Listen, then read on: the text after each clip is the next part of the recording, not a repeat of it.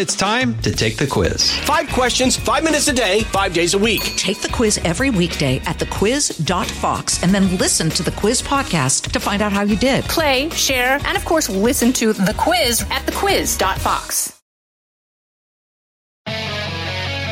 Live from the Fox News radio studios in New York City, fresh off the set of Fox and Friends, it's America's receptive voice, Brian Kilmeade. Thanks so much for being here, everybody. It's the Brian Kilmeade Show, 1 408 7669. Admiral James Stavridis will be on in 12 minutes, and then we'll have Senator Roger Marshall, uh, Health and Small Business Energy Committee, but we got to get him to weigh in on what is breaking in terms of what's happening at our border and what's happening in Ukraine. So let's get to the big three. Now, with the stories you need to know, it's Brian's Big Three. Number three. Ukraine is an epicenter of unbearable heartache and pain. I witnessed that very vividly today around Kiev. The senseless loss of life, the massive destruction, the unacceptable violations of human rights and the laws of war. Uh, and that is the head of the United Nations. And here we're looking at insanity. Russia bombs Kiev, and the UN General Secretary is meeting with the president of Ukraine at the time.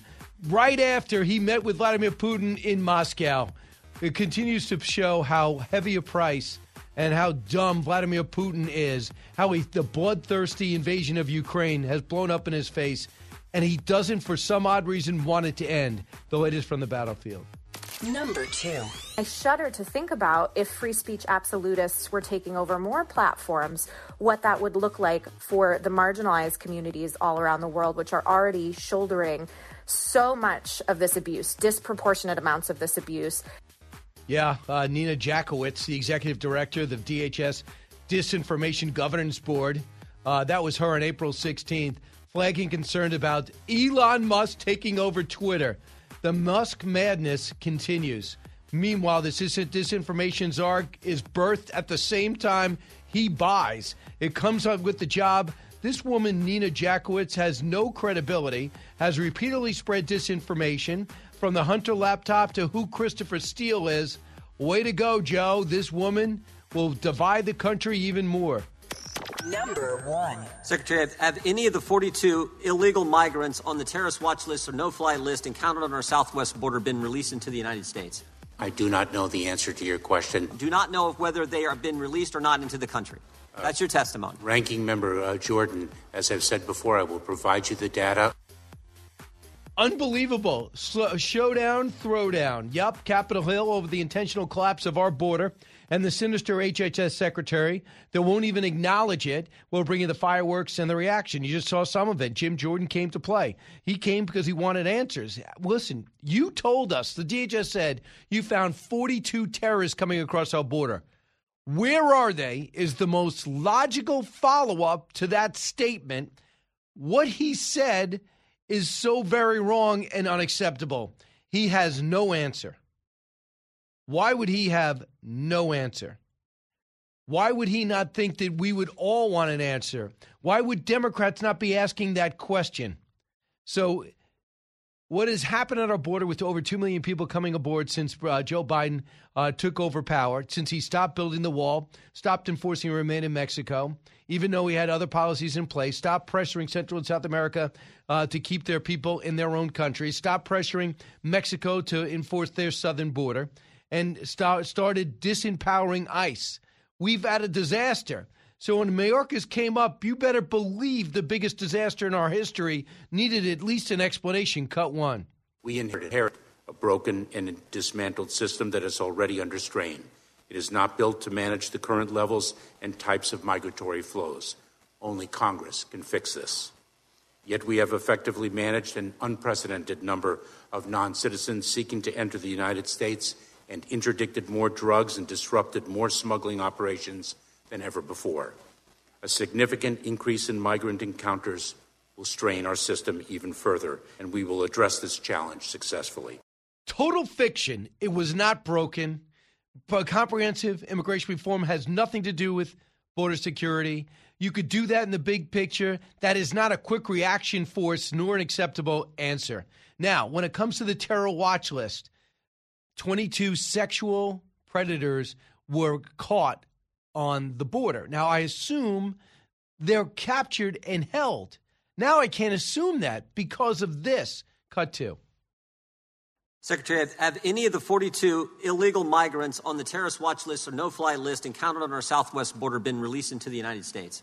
Uh, Ranking Member Jordan, as I mentioned before, I will provide that data to you with respect to the disposition of each one. I do not know the answer to your question. The Secretary of Homeland Security does not know the answer to the status of 42 individuals who came to our southern border illegally, are on the no-fly list and the, uh, and the no uh, and the terrorist watch list. You do not do not know whether they have been released or not into the country. Uh, That's your testimony. Ranking Member uh, Jordan, as I've said before, I will provide you the data. How could you not have the answer to that? And if you, for some reason, go to this testimony and don't have that answer, you turn around to a staffer and say, by the time we're done here, by the time maybe the next questions, we'll have that answer. Unless you don't want to give the answer because you know they're gone. Unless you know that they got an ankle bracelet or a phone and were told to report somewhere. And you know how unacceptable that is and you know you did not inherit a broken border. You know you had a wall that is not a Viking wall, it was a high tech wall that would have helped you do your job. You know that this was all paid for. You don't even finish the gaps between the walls. And uh, you know, and it's all the suing that stopped the building of this wall at a at a at a normal rate would have gotten this done before Donald Trump left. At least 500 miles done instead of about 200 and would have helped the Border Patrol, who are undermanned, understaffed, and certainly underappreciated. Meanwhile, he also testified to the fact there were 389,000 known migrant gotaways that are in our country. They just got away. Title 42 about to evaporate. One judge says, no, you'll wait on that. Meanwhile, the progressives are pushing President Biden to repeal the racist Title 42. What could possibly be racist about Title 42? It's insane.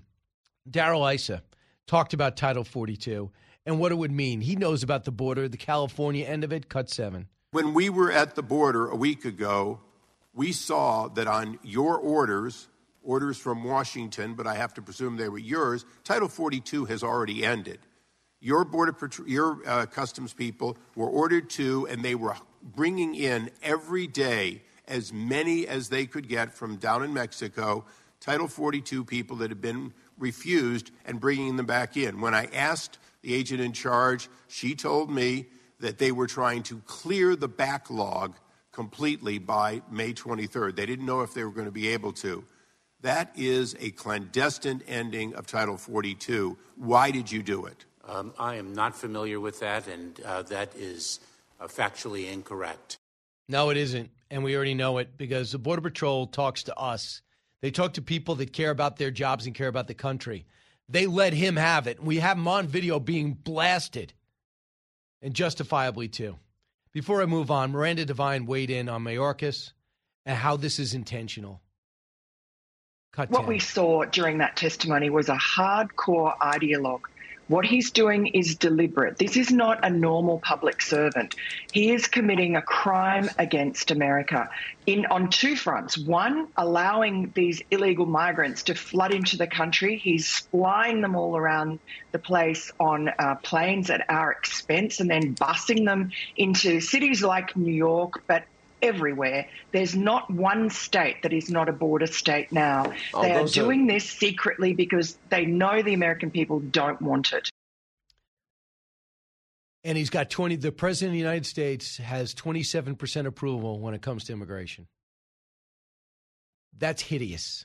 That's Republicans and Democrats. When we come back, the other major story uh, overseas and that is what's happening with Ukraine and Russia. A lot of developments. Some are heartening and some are agonizing. Uh, the heartening ones, believe it or not, come from Europe itself. You're listening to the Brian Kilmeade Show. So glad you're here.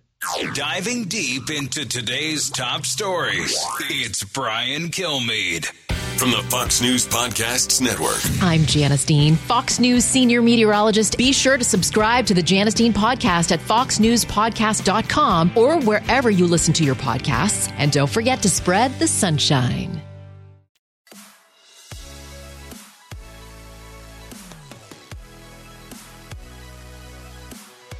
A talk show that's real This is the Brian Kilmeade Show. I think we should still remind ourselves while the fight is taking place in the South, and it's going to be a very intense fight as these forces join, that Putin, I don't believe for a minute, has given up completely on toppling the entire country. And certainly, uh, that continuous bombardment is part of that strategy. We've always said there's two strategies here. One is the ground forces strategy to seize terrain and destroy right. Ukraine ground forces. The other thing is to break the will of the people by the continuous bombardment. Well, that's uh, they started bombing. Uh, did the Russians Kiev out of nowhere? They were kind of quiet there, and with the UN General Secretary there, which is what a message. Guy comes in peace. Obviously, the UN is hands off. They just met with Vladimir Putin. He does it anyway. It turns out they're listening to transmissions between Russian officers, and it turns out they were talking to each other that 25,000 Russians have been killed already, and they've lost 600 tanks. It's estimated on the Ukrainian side. That is just in two months. Admiral James Stavridis is with us now, the 16th Supreme Allied Commander of NATO, member of the Carlyle Group, and author of many bestsellers. Admiral, welcome back. Great to be with you, Brian. Admiral, there's a big story today about how some of the border cities in Russia are starting to get rattled because Ukraine is starting to hit them. Do you think that's a good strategy from the Ukrainian perspective because it could galvanize the Russian public against the Ukrainian operation or whatever they choose to call it? I think it is a good strategy. I do think it's a close call for exactly the reasons you articulate, but Putin has such lockdown of the media at this point. The Ukrainians have got to uh, put additional weight on what they can accomplish on the battlefield. And to do that, Brian, as we've seen, the weak part of the Russian offensive capability is logistics. So if you can go after the logistics sites, even those just across the border, I think it's a smart strategy. That's what the Ukrainians will continue to do. Uh, what is their uh, what is uh, what does their shed look like? How much do they have in armaments? Are they running out of these rockets? We know they ran out a lot of the smart weapons. The on the Russian side, they are in fact uh, having problems maintaining uh, long range fires. And so this is why they've gone to the Chinese, for example, asking for additional military aid. They're not going to get it. That's pretty clear. On the Ukrainian side, our logisticians are moving fast, and uh, it's a foot race into uh, putting weapons in the hands of both sides. We're going to win that foot race. I think the Ukrainians will continue to be well supplied, the Russians less so. So, stunning news that China is starting to buy Iran, oil from Iran rather than Russia because of the war. That's in the Wall Street Journal today. And the Germans have made huge progress in getting off Russian oil and gas, as is Poland and Bulgaria because they got cut off. Where is Europe at now in truly adhering to this embargo? They seem to have, have seen the light.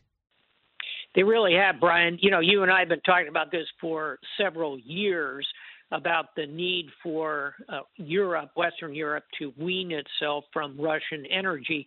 But uh, Vladimir Putin, in a couple of weeks, has accomplished what all of us, trying to argue with our German friends and colleagues, for example, over a decade, uh, Putin has woken up the Europeans, and it really is like a light going on, and it's a very bright light heading down a tunnel straight at Europe.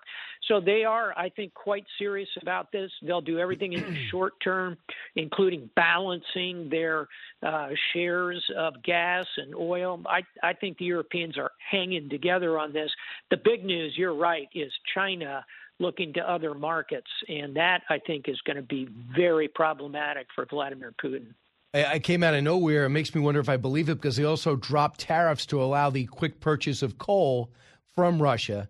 But Germany relied on Russia for 55% of their natural gas. Since the invasion, they got it down to 35%. And now, with the threats of having cutting off from Russia, the Germans say that they can draw down even less, even another third. Now, I thought Russia needed the German money, Germans, Germans as a customer, more than they wanted to get redemption because the Germans are doing so much more to help the Ukrainians. Are they not thinking this through? By cutting off Poland and Bulgaria, they're cutting off revenue. It is a, in my view, a huge mistake on the part of Russia. You know, there's two sides to every transaction. So A, they're going to lose uh, revenue, as you point out. B, they're going to significantly anger the civilian populations, uh, just for starters, of Poland and Bulgaria. But everyone in Europe is watching this. And C, they're going to spur the Europeans forward in building new infrastructure, for example, to take liquefied natural gas from the United States.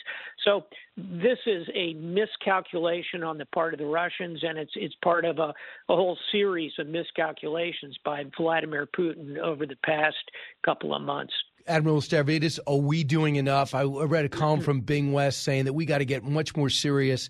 He says in Vietnam, uh, they said we gave the Russians gave uh, Vietnam 2,000 tanks, 400 MiGs, 7,000 anti-aircraft uh, guns. That was just a fact. He says that we need to give 40 billion, not 4 billion, to help out.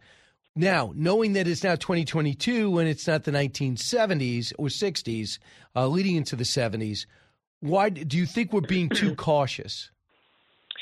I don't. If you'd asked me that question six, eight weeks ago, I would have said yes. And in fact, I think I said yes on the program with you. But we have moved a long way in the last uh, six to eight weeks.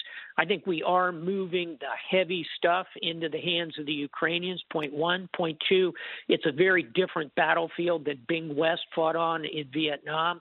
Um, much more important are lighter, faster, more lethal drones, for example. Those are easier to move. We're, we're heavily biased in that direction.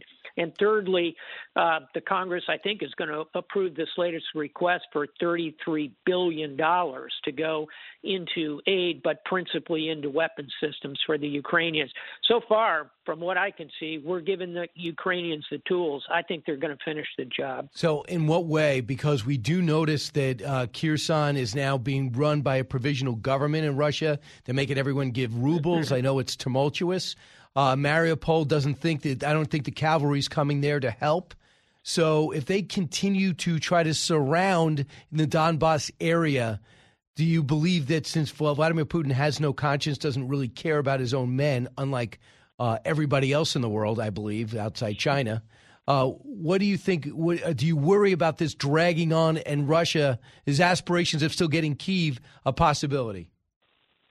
I think Kiev has long since uh, receded from the potential grasp of Vladimir Putin. I think the the remit of his ambition at this point is to consolidate control over the Donbass and then try and negotiate a solution mm-hmm. where he holds everything from Crimea through Mariupol through Donbass up to Russia. What we can do at this point, and right. we are doing, is continuing to give the Ukrainians the tools to push him back, particularly in Donbass. And by the way, on Mariupol, um, the heroism, the courage we've seen there, I think is going to stand in Ukrainian memory for generations. It will certainly con- continue to inspire their current fight. Um, so I think this is still very much um, in a state of flux. But I wouldn't bet against the Ukrainians at this point, Brian, to push back significantly on the Russians, especially right. in Donbass. 15 seconds left. Are you for Sweden and Finland getting into NATO? Oh gosh, one thousand percent. When they tell us they want in on Wednesday, we need to have them in by Friday. I will talk to the Swedish ambassador uh, this weekend and see where see where uh, they stand. Thanks so much, Admiral James Stavridis. Always educational. Thank you. My pleasure, Brian. Bye bye out of the gates and ready to go. Hey, it's Hutton Withrow. Hot Mike is here on the Outkick Network. We've got your afternoon covered with the latest sports discussion, and it's available wherever you find your audio. Daily analysis and news. He is hot. I am Mike. Actually, my name is Chad. His name is Jonathan, but you get the picture. We're going to bring it every single day. Whatever you want to call us, we'll respond to. We just want you to respond to what we're dishing out every day. And while you're here, we hope you subscribe to the podcast, like, subscribe, and share.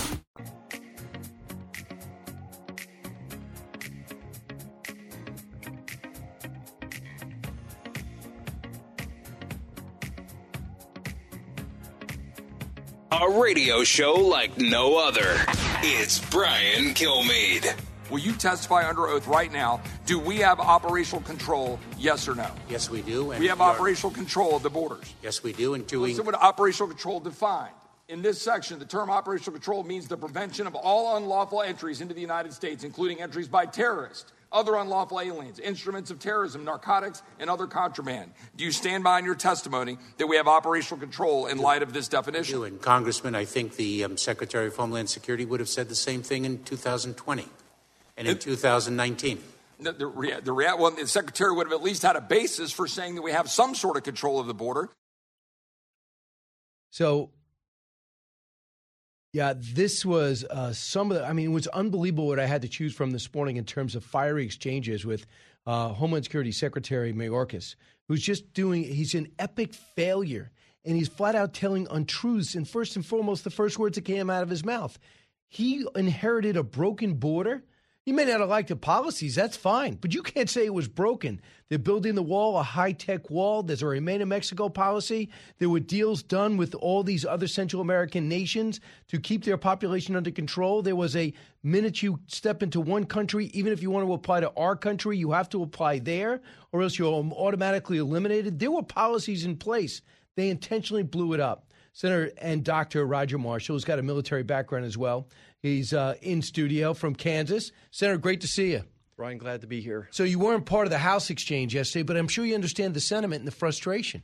Yeah, absolutely, Brian. And, and our sentiment, our, our, frustration, the frustration of Kansas is the same as yours. Let's think about this. Over 3 million people have been apprehended since this president was sworn into office. Over six tons of fentanyl have been seized crossing the border. And on my three visits to the border, they tell me that for every every uh, person that we capture, three more have crossed. For every ton of fentanyl, we capture three tons cross as well. I've done humanitarian work all over the world as a physician, and this is absolutely a crisis on the border. Where do you stand with the uh, the NGOs because they're paid money by the government to take care of the illegal immigrants when they come here, and they're given fresh Nikes, fresh clothes, toiletries, a shower, a bed, and then a, a bus ride uh, to wherever they want to go, wherever they're predestined. Now, a lot of it's Catholic charities and other groups. Uh, personally, I don't think that that is showing a big heart because what you're doing is giving a signal to Central and South America. It's okay to send your kid with a human trafficker to come here because you'll be taken care of. Yeah, Brian, certainly I've worked with many of those organizations. Again, as a physician, I appreciate their, their passion. What I don't appreciate is the disinformation that's going down there. And I think these NGOs are recruiting people. That's what the my people on the ground say. The NGOs are recruiting people. How can you afford to spend $3,000, $7,000 a person to get them across the border? Who's paying for that? And you can't help but think the NGOs are, are doing it. Certainly, the Border Patrol very appreciative of what the NGOs are doing. So when we talk, you know, Kansas not a border state. Why do you care? Because it's everywhere. And you mentioned too that. Uh, with your with your um, with doctor background, your medical background, you've seen the effect of fentanyl. Yeah, yeah. You know, no longer is Kansas immune to this. Uh, a boy that I delivered 15 years ago recently died from a fentanyl uh, overdose. Uh, two people on the front page of the Kansas City Star who had died recently, two students. Uh, what's what's happening is the fentanyl ingredients are being made in China, sipped, sent to uh, to Mexico. There's far- Chinese pharmacist in Mexico, then mixing it, lacing it with the Percocet. I'm begging kids, please don't take Percocets or any of these drugs that's laced with fentanyl. One teaspoon of fentanyl could kill 2,000 people. Isn't it also a marijuana too? Well, of course, yeah. The marijuana is uh, you can is lace rampant. that as well. You okay. could lace in anything practically. So, but we know it's China to Mexico, the cartels to get it across our border. Where's the pressure on China? Where's the pressure on the cartels? I mean, if there's ever pressure for the special forces in Mexico to get involved, we'll finance it. We've done this before with gang activity. Where is the where is the impetus and the planning on that? Well, I, I think it's even worse than I think the Chinese government blesses it. I think they enable it's their opium war. Yeah, they they absolutely. This is China is still uh, upset about the opium war. They're going to get even, and this is a cash crop for them. This is like us growing wheat in Kansas, is them making the fentanyl ingredients in China. I think they bless it. President Trump, you recall, stood up. It was coming through the U.S. mail, and we got that shut down. But and that's why they're they're going over to Mexico. The Chinese government, uh, the Communist Party, is is intimately involved with the cartel and financing all this. Are you for removing some of the tariffs that I guess Republicans are some, somehow joining with Democrats to revisit the tariffs that Trump put on? Yeah, I'm certainly open to those conversations. I think there's opportunity. So, for instance, Turkey is sitting there trying to uh, decide are they going to support Russia? Are they going to support America? We still have the steel and aluminum tariff on Turkey made steel. So, I'm ready to revisit No, I'm them. talking about Chinese tariffs. Chinese tariffs, um, you know, China did not live up to their original bargains already. The phase one, um, and with so, agricultural purchases, with agriculture purchases, whatever, and they had significant improvement as well. But that's the only way we can hold them accountable. Uh, so I'm not in favor of removing the tariffs from China. I think we, you know, the sad thing is that, that President Biden has not revisited the phase two agreement. Well, a couple of things. It's amazing. Uh, a couple of things. You're right about Turkey. Turkey's been a huge surprise with Ukraine. They provided a lot of the drones. Uh, they've also really prevented the Russians from dominating the Black Sea because they got some rights there. So, as brutal as they are to their own people, as they've evaporated almost all democratic power and jailed their uh, political opponents, which we find horrific, at the same time, they've helped us out and the Ukrainians out uh, in war. You know, it is that simple. I recently had a visit to, to Turkey. I visited with uh, Ambassador Flake. Turkey can change their politics, but they can't change their geography. They're always going to have a foot in Europe and a foot in Asia, and so much of the war uh, go through there. So much of history goes through there as well. They're at the bottom of the Black Sea. My big concern: about 12% of the world's wheat exports, 14% of the corn exports, about a third of the fertilizers go through the Black Sea, and we'll be facing famine, certainly food insecurity over the next several years in the Middle East and Africa. Before we move on from China, I want to go back. They've locked down 25 million residents of Shanghai. They're beginning to do it in Beijing because they want zero COVID policies. Not only are you a lawmaker, you're a doctor. I mean, from what we know two years later from the virus they bestowed on us, is that the way to handle it? Uh, I think we've proven that lockdowns and mandates don't work. Um, so I'm really confused why they're doing this. I'm I'm confused. Do they have some type of new variant that we don't know about? I well, would share with evidently you. there's a lot of asymptomatic. It's almost all asymptomatic. Yeah, I think that's true. Probably 90% of cases are, are asymptomatic.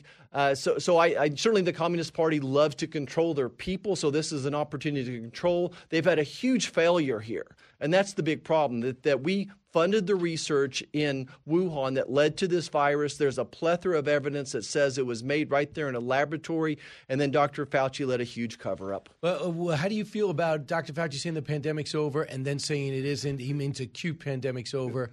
I mean, how does a doctor make these mistakes. You know, I think it's just constant misinformation, disinformation. This is the real disinformation coming out, right? That we can't understand it. And Dr. Fauci, he wants to be so much in control of everything. Please just give, give myself, as a physician practicing in rural medicine, the facts, the data, and let me apply it. I've been taking care of communicable diseases for decades. Just give us the data and let local doctors uh, and healthcare workers decide what to do. Moderna is asking for um, uh, emergency authorization for children under five.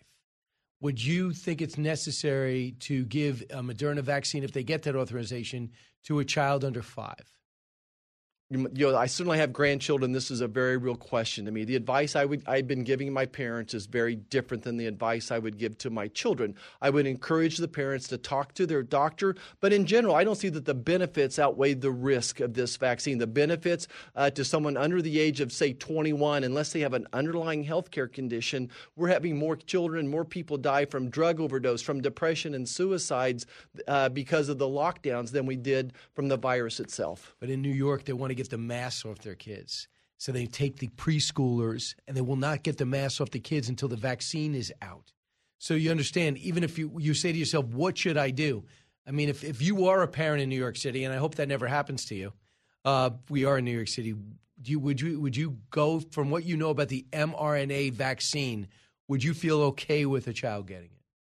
So personally, I would not. I don't think the benefits outweigh the risk. The risks are, are very real. I don't feel comfortable uh, for my grandchildren get it, especially probably 60, 70% of children have already had the virus. And I don't see that the vaccine gives them enough benefit to take on the risk. Understood. I, I get that. And uh, the same thing, the administration is also not acknowledging that Johns Hopkins did a study.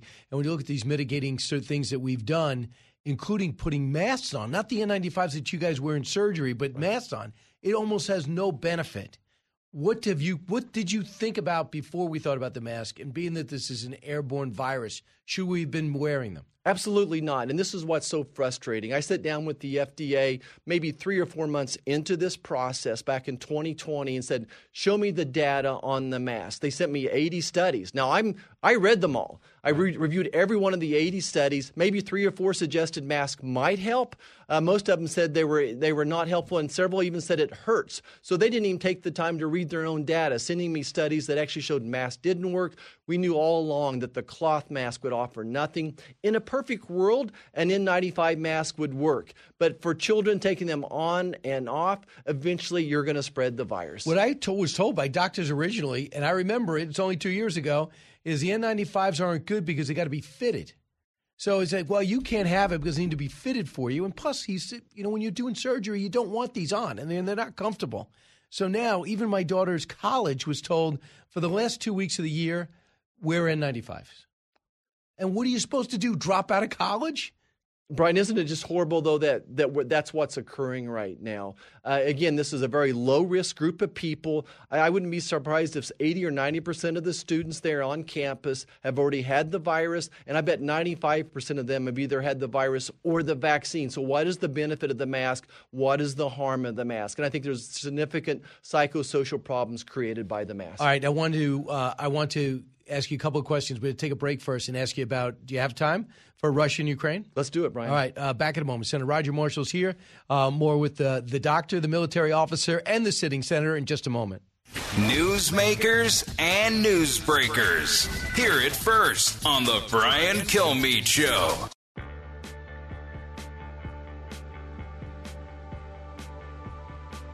The more you listen, the more you'll know. It's Brian Kilmeade. Ukraine is an epicenter of unbearable heartache and pain. I witnessed that very vividly today around Kiev. The senseless loss of life, the massive destruction, the unacceptable violations of human rights and the laws of war. And that is uh, the General Secretary of the United Nations after meeting in Moscow goes to Kiev and they start rocketing Kiev. That's how nuts Vladimir Putin and uh, Moscow has been for the invasion. That they're they're exposing the whole world to their barbarity and their ineptness as a military. With me right now in studio is Senator and Doctor Roger Marshall of Kansas. Uh, Senator, where do you stand on, on this war? I mean, we have the President of the United States asking you guys for $33 billion more. They clearly need it. Should we give it? Yeah. Brian, I want to do everything we can to help the Ukrainians. Uh, we've already given over $10 billion. We have 100,000 American troops right off the Ukraine border doing our part. We need to keep doing our part, but Europe needs to be leading on this as well. Europe needs to be paying their part. $30 billion more seems like a lot to ask for right now. Uh, I want to I guess I would just say it's day 64 of this war. Where has the Biden administration doing? They've, they've only given a fraction or done a fraction of what they could do with sanctions. So, for instance, most of the energy sanctions on Russian banks don't go in effect until June. So, we need to double down on our sanctions, implementing the sanctions. We don't need more sanctions. We need to implement the sanctions we have. We need the, Europe to do more as well. We need our neighbors, our allies to do more. Let's do our part as well. Senator, how do you feel about the Secretary of Defense coming out and saying what we'd like to do is make sure that Russia is degraded enough so they're not invading another neighbor again as an objective? I thought it was what you guys talked about behind closed doors. I was surprised to see the Secretary of Defense say that because it seems to play into a Russia propaganda line is we're really fighting NATO and America who wants to destroy us as opposed to we're invading our neighbor. Right. So, Brian, as, as I've traveled recently to those nations around the Black Sea, that's what they describe to me is why is America so ambiguous? Where are they? Why are they not leading? Look, you are the leader of the free world. It's time the United States started acting like it. So our neighbors, our friends, our allies wonder who we are, and they know that we have a very weak president and weak policy. And also, the ground is not plowed with Saudi Arabia to make up for the oil and gas we're missing. They had a good relationship. Without them, there's no Abraham Accords. A lot of that had to do with Iran. The fact that we really were putting them uh, uh, under tremendous strain. And they are rivals with Iran. And Saudi Arabia, far from a perfect country. But as they started making peace with Israel with four agreements in two years, they were answering our call for help. Now they don't even answer Joe Biden's phone calls. Yeah, that, that's it, Brian. Again, just did a little trip to Israel, Jordan, Egypt, uh, and Turkey as well. And that's the description right there, what, what you're describing. Are they going to wait out this administration? Are they feeling like in four years we'll just wait for Republicans to get in there? Well, what they're scared about is the Iran deal going through and giving Iran miss, uh, nuclear missiles because then if, if Iran gets them, then Saudi's going to have to get them and Turkey's going to have to get them and, and Egypt's going to have to They get can them. get them too, right? They'll go right to Pakistan. Well, I, I think that they've got a plan, right? So that, that's just it. America has disappeared. That momentum that we had in the Middle East, we've lost all that momentum. But I tell you, a lot of Republicans don't want to be involved in the Ukraine war. They don't really want to be involved in the Middle East. Do you get that sense that the Republicans are somewhat divided on this? I, I really don't. In our in our private uh, conferences that we have, uh, we have lunch together every Tuesday, Wednesday, and Thursday. I don't hear that sentiment. I think it's at what level. Certainly, we don't want American boots on the ground. We don't want Americans in the air. But I haven't heard really anybody stand up. I would say maybe two or three people say say at what at what level are we going to be involved in it. But I, I think that most of us, the super majority of us, the leadership thinks that we have a responsibility there. I, I don't think I have to tell you what came out yesterday. Our economy grew at a negative rate after a huge uh, previous quarter.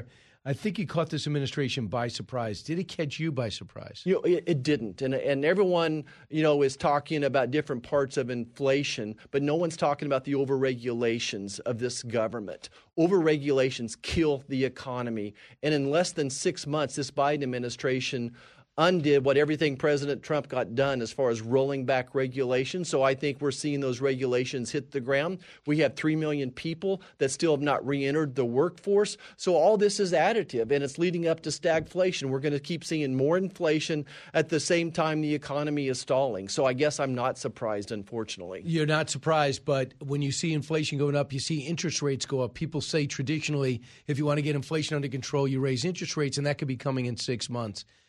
Is there another plan, Senator, besides raising interest rates, stopping that first time buyer, stopping that big acquisition from going place because going through because it just doesn't make sense anymore? Right. So if it, inflation is caused by too many dollars chasing too few goods and services, so let's cut the supply of dollars by raising inflation uh, rates uh, or interest rates, excuse me, along with quantitative tightening. But at the same time, we need to increase the goods and services. So we need to get those people back to work and unclog these production lines, the supply chains as, as well. Really go back to the Trump policies. This is not rocket science. Right, but un- but the supply chain may be being squelched by China, who's not letting their people out and shutting down ports. Correct? Right. right. So of course that's additive to the problem. That's But- not this administration's fault, but it's America's fault that we're not doing more to move those supply chains back here. But it's happening. We're moving those supply chains back. Senator Marshall, thanks so much for being here. Exciting time to be in Washington, and maybe you'll be in the majority next time I talk to you. I hope so, Brian. Thanks for having me. Great show. Hey, thanks so much. Uh, keep it here. You're listening to the Brian Kilmeade Show. Don't forget One Nation Saturday night, eight o'clock on Fox News.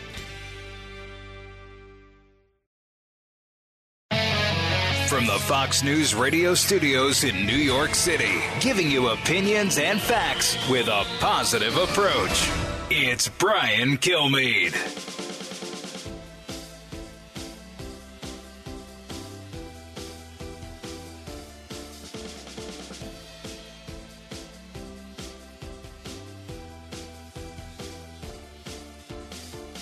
Thanks so much for being here, everybody. It's the Brian Kilmeade Show, 1 408 7669.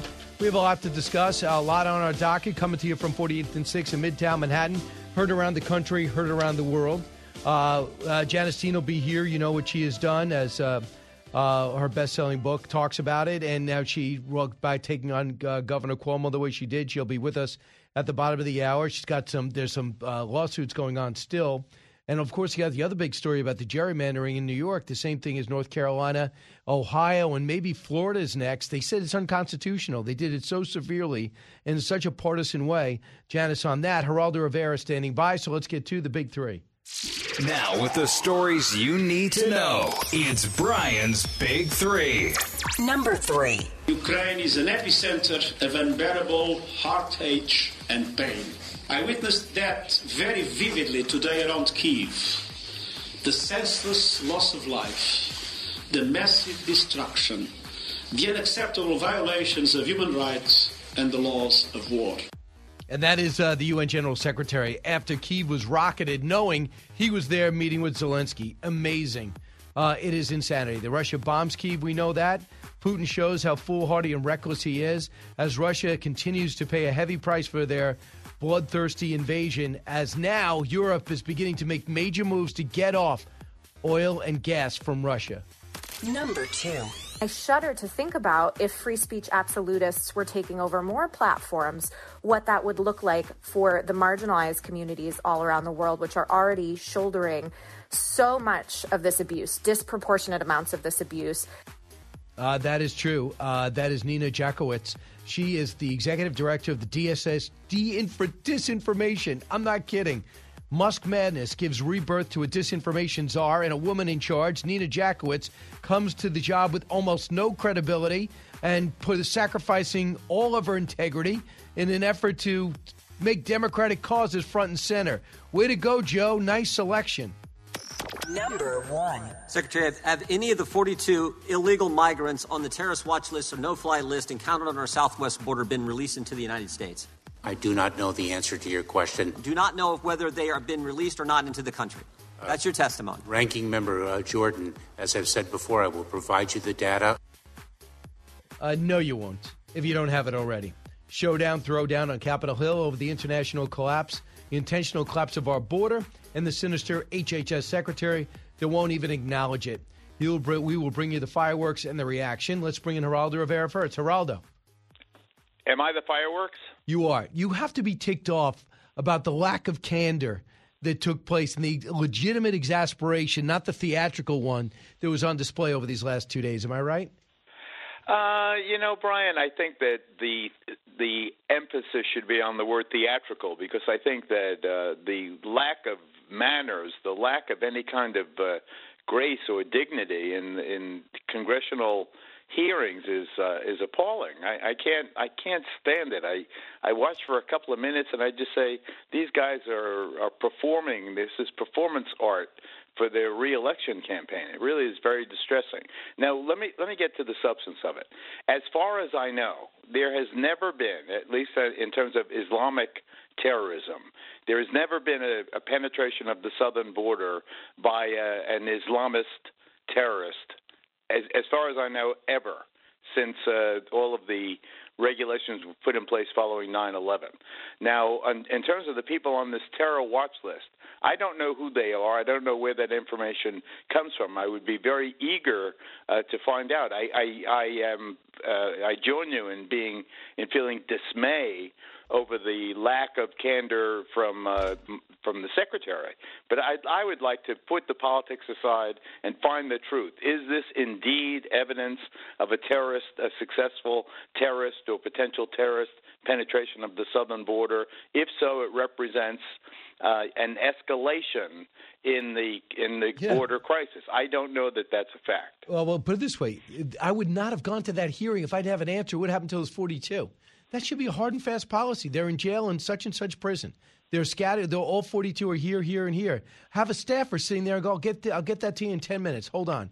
Unless you're embarrassed by what you have to say, maybe one of the 42 got one of those cell phones and got on a bus and is told to check in. Or what? What about the 22 sex offenders over the last two months in 20, the first three months in 2022 that have been captured at the border? Where are they? Going back to the, I don't want to leave the terrorism issue yeah. until uh, until we uh, resolve it to our mutual satisfaction. But I think that the truth, uh, in terms of who they are, is this a real thing that happened, or the, is this political grandstanding? Because of what I started with, with all these diatribes and all this polemics uh, and all this drama uh, you never know truth from politics. So I, I, I really think you, they should take that disinformation person and have her uh, go after Mayorkas and Jordan and find out who's telling the truth and what the truth is. In terms of the sex offenders, you know, horrible. The whole situation is is melancholy and disturbing on the southern border. There's no doubt because of the uh, the reporting from Fox News and uh, our Bill, uh, what's his name? Melugin. Illusion at the border with the drones, there's no more denying no. that there's a flood of humanity, and among that group, there's and uh, uh, you know uh, inevitably people who have uh, committed some crime. I will say quickly because I know that uh, that that uh, it's outrageous uh, that uh, generally speaking, those people coming across are hardworking, uh, law-abiding. Uh, other than the fact that they're crossing without documentation, they're people who are seeking jobs. Uh, they, they are coming from desperately poor places uh, where they have oppression and, and, and corruption and so forth. No, they no our our place is just better. They yes, but They- I, I don't know not a reason to come. Sex offenders. My point is Yeah. that generally speaking, when you have undocumented migrants, because they live in fear of being deported, generally speaking, those communities like Passaic and Paterson in New Jersey and so many others, uh, that post-industrial towns that were dead that are now repopulated largely with undocumented people, crime is way down. So uh, you know these are the people delivering the pizzas and uh, mowing the lawns and patching the roofs and you know processing the uh, the poultry and packing the uh, the meat and uh, and tilling the farms. These are generally speaking washing the dishes. You know these are people generally speaking who want just to work. I don't know. You know amongst them are there bad apples of that I'm sure. Yeah, I think uh, this is an unprecedented, flat out invasion that I find so disturbing because he started off with an untruth. He's saying, I inherited a broken system. Uh, he did not inherit a broken system. That we know it didn't. You may not like the policies. The minute you walk into a country, you apply for citizenship there, even if it's to ours, to remain in Mexico. The the Marines on the southern border, the Mexican Marines on their southern border, taking away the aid for countries that didn't control their own borders. We know all this. So uh, to say he inherited, and with Title 42, to say inherited a broken system is a lie. So whatever you say after that, you've lost me. How do you feel about this new uh, push to have a director of disinformation? Way overdue, Geraldo. Is that going to make America a better place? Uh, absolutely not. I hate those kinds of uh, you know bureaucrats that I- interpose themselves in uh, in what should be free free speech and free communication. But I want to go back to the border uh, in terms of solving the border. To me, what causes great dismay is how nobody wants to fix the border. If you're in power, you're you're befuddled as to what to do. Democrats now in power, Republicans out of power. Are they suggesting remedies? No, they're complaining about the situation. It was exactly the same uh, during Trump, where the Democrats trying to find solutions, people in cages and so forth. Uh, no, the power, the party out of power in the Trump administration, the Democrats, all they wanted to do is make Trump look bad. Why don't these two parties get together and try to solve this damn problem? For example, now at Title 42, what Title 42 does brilliantly is it says uh, we are going to uh, interrupt the process by which you come to our country, apply for asylum, and immediately are granted some kind of temporary reprieve. Uh, th- what we should do is codify. Why don't we make that a law? It's, it shouldn't be an executive order. It should be a bipartisan law that says for now we are suspending asylum or, or, or we are making you remain in Mexico when you apply for asylum. Uh, this is now the law agreed to by Democrats and Republicans. Let's try to solve this problem. Make Title 42 a law, not an executive order, and have it have the all these big mouths on both sides of the aisle get together and force Biden, President Biden, into taking action and making laws uh, stick, not executive orders that uh, they come and go with uh, with the different presidency. But Geraldo, nothing moves forward, especially Nothing. the easy stuff without border security. As soon as you get the border control, if they had, uh, for one thing, I think that if, if people were true to their word, Trump should have taken the deal uh, when they walked in and said, I'll give you the whole wall uh, for a pathway to citizenship. And of course, the devil's in the details. I get that. But if both sides were dealing honestly, and you could have got that wall built, a high tech wall built, and then within three years start making a move on other areas for work visas and down uh, for people to have an opportunity to stay here to keep our first round draft picks at Stanford and elsewhere to, to, to take their knowledge that we that they took from us and keep it here. The other stuff would have worked out. But the minute the border fell apart, you can't even talk about comprehensive immigration reform. Well, I think that you just sounded so reasonable, Brian, that I wish that I heard that tone from Washington D.C. That uh, we can do this. That like that was that's a good deal. I, like f- Sean Hannity battered me for 20 years. Finally, I said, okay, I'm okay with the wall as long as it has uh, big doors in it and Yeah, uh, you take tech. care of the dreamers and so forth. And and but the Democrats gum that up because the notion of our, our building a wall is to Democrats an insult, it's some kind of ideological insult that I don't get because there are plenty of Democrats along the border who are asking for border mm. security. Border security is for everybody. Everybody needs to, every nation needs to have a secure border if it's going to have sovereignty. I'm all for it, but what I'm, what my, my distress is, Brian, that it doesn't seem to me that there are people on the right side of the aisle, on the Democrat, on the Republican side of the aisle, that are in in the, you know uh, in the mood Right. for any kind of compromise. Democrats certainly are It not. was it was closer years ago. It was closer years ago when the Yeah, big debate George was W. pathway Bush, to uh, citizenship. Ronald Reagan, yeah, absolutely. And I know people are upset by that. There was pathway, and so here's here's the thing that I would say that might be the with the game changer.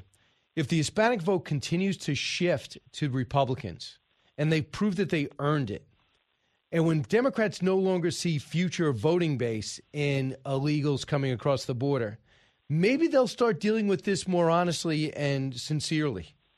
Because the Republicans were like, okay, they're going to get a bunch of Hispanics here and not going to vote for us. When more and more seem to be going across, even during Donald, more than ever during Donald Trump's four years. Ronald Reagan said famously that Hispanics are natural Republicans. They may not know it yet. And it is absolutely true. As a Republican Latino myself, the, the, the Latino community is a faith based, family oriented, law abiding community. That is the natural instincts. The Republican Party is appealing to them, and they are looking at the Democratic Party and saying, What have you done for me? What are you doing for my community? We are the largest minority group in this country right now. And I really do believe that that trend uh, appealing to the entrepreneurial instincts. You know, you you have a Hispanic uh, uh, guy on the corner selling a bottle of water. He sells it, he gets a dollar. Uses the dollar, buys two bottles of water. Uh, you know, fifty cents each at the store. Comes back to the corner. Now he has two bottles of water, and he sells it, and he gets four bottles of water, and so forth. I've seen it happen in my family. My my family is vast. My father was one of seventeen children and came from Puerto Rico.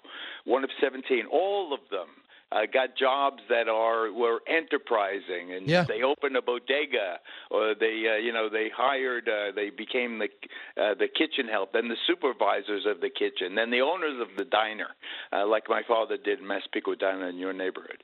Uh, yet they they are. My dad my dad was also became a Republican. Uh, there, there is uh, you know Yeah. that spirit, but it, what you need is not this toxicity, and you don't want uh, Republican grandstanders making demonizing the immigrant community. You want them extolling their virtue. You, you know what it was, Geraldo? I think it was it's so bad, and, and there's no attempt to fix it, and it's almost as if it's intentional. And you you have a temper. I when you see Jim Jordan go, I've seen theater, I've seen him mad or whatever. Uh, and you go from A to Z. They're like, "What are you doing? You're doing this on purpose. How dare you not tell me the truth to my face in front of a national audience?"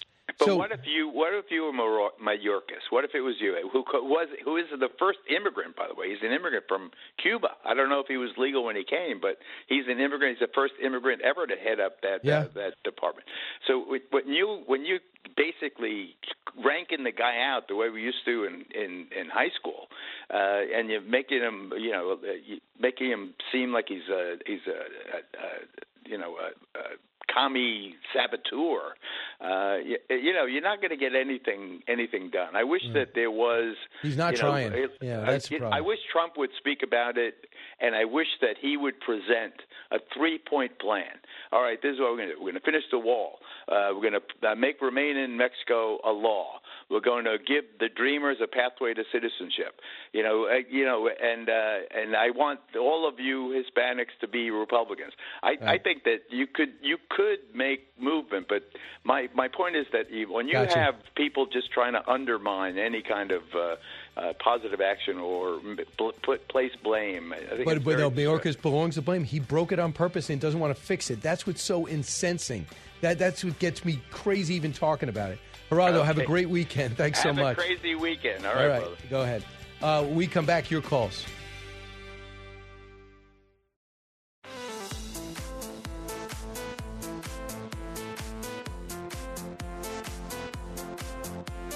If you're interested in it, Brian's talking about it. You're with Brian Kilmeade. You want to bet that they will not move it out of Florida? I, I would be willing to bet a lot of money. And, uh, you know, it, it probably cost a half a trillion dollars to do that. So it just simply ends with them being treated the same as every other company in Florida. Uh, they're going to follow laws. They're not going to have their own government. Uh, they're going to pay their debts, pay their taxes, and it's fine.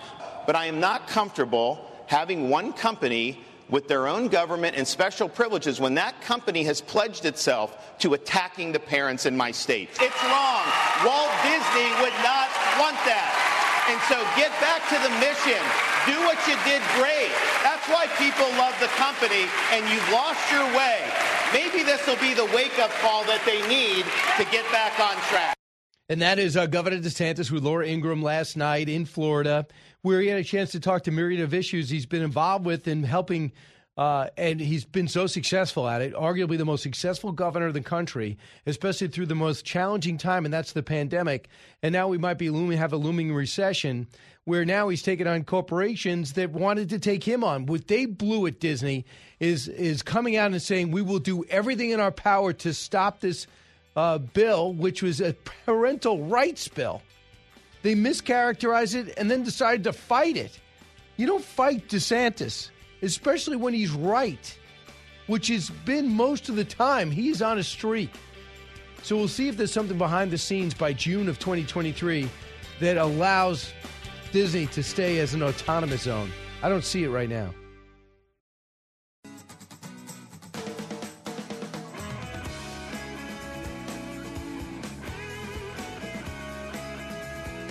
Radio that makes you think. This is the Brian Kilmeade Show.